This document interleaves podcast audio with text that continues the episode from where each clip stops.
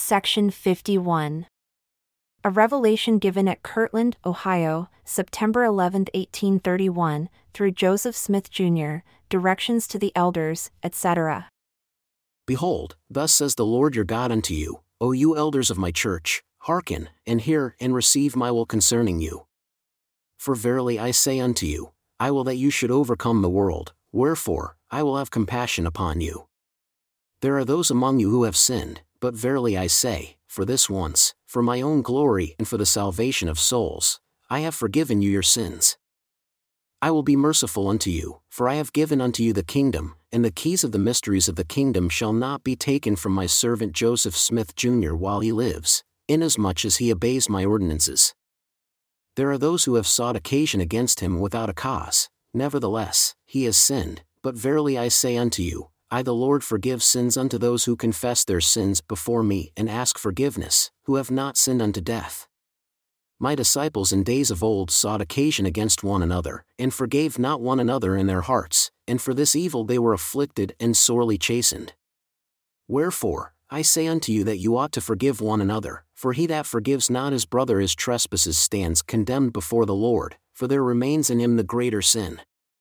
I the Lord will forgive whom I will forgive, but of you it is required to forgive all men. And you ought to say in your hearts, Let God judge between me and you, and reward you according to your deeds. And he that repents not of his sins and confess them not, then you shall bring him before the church and do with him as the Scriptures say unto you, either by commandment or by revelation. And this you shall do that God might be glorified, not because you forgive not, having not compassion, but that you may be justified in the eyes of the law, that you may not offend him who is your lawgiver. Verily I say, for this cause you shall do these things.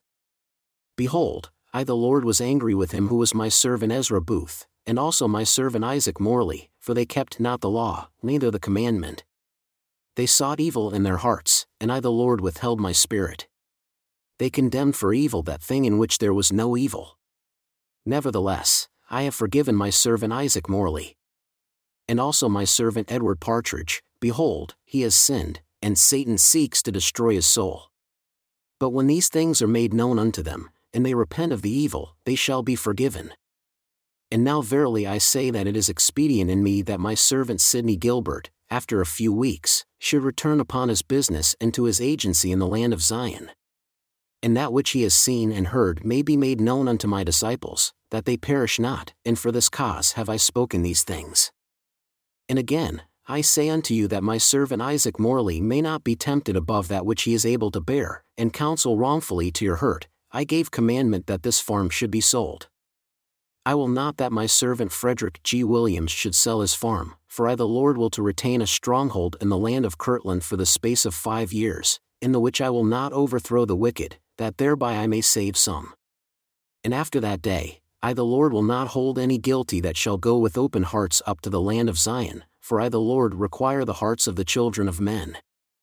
Behold, now it is called today, until the coming of the Son of Man, and verily it is a day of sacrifice, and a day for the tithing of my people, for he that is tithed shall not be burned at his coming, for after today comes the burning. This is speaking after the manner of the Lord. For verily I say, tomorrow all the proud and they that do wickedly shall be as stubble, and I will burn them up, for I am the Lord of hosts, and I will not spare any that remain in Babylon. Wherefore, if you believe me, you will labor while it is called today. And it is not meet that my servants Newell K. Whitney and Sidney Gilbert should sell their store and their possessions here, for this is not wisdom, until the residue of the church which remains in this place shall go up unto the land of Zion. Behold, it is said in my laws, or forbidden, to get in debt to your enemies, but behold, it is not said at any time that the Lord should not take when he please and pay as seems best to him. Wherefore, as you are agents and you are on the Lord's errand, whatever you do according to the will of the Lord is the Lord's business. And this is the Lord's business, and he has sent you to provide for his saints in these last days, that they may obtain an inheritance in the land of Zion.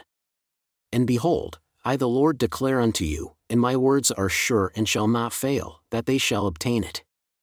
But all things must come to pass in its time. Wherefore, be not weary in well-doing, for you are laying the foundation of a great work, and out of small things proceeds that which is great. Behold, the Lord requires the heart and a willing mind, and the willing and obedient shall eat the good of the land of Zion in these last days. And the rebellious shall be cut off out of the land of Zion, and shall be sent away, and shall not inherit the land. For verily I say that the rebellious are not of the blood of Ephraim, wherefore they shall be plucked out. Behold, I the Lord have made my church in these last days like unto a judge sitting on a hill or in a high place, to judge the nations. For it shall come to pass that the inhabitants of Zion shall judge all things pertaining to Zion, and all liars and hypocrites shall be proved by them, and they which are not apostles and prophets shall be known. And even the judge and his counselors, if they are not faithful in their stewardship, shall be condemned, and others shall be planted in their stead. For behold, I say unto you that Zion shall flourish, and the glory of the Lord shall be upon her, and she shall be an ensign unto the people. And these shall come unto her out of every nation under heaven. And the day shall come when the nations of the earth shall tremble because of her, and shall fear because of her terrible ones. The Lord has spoken it, Amen.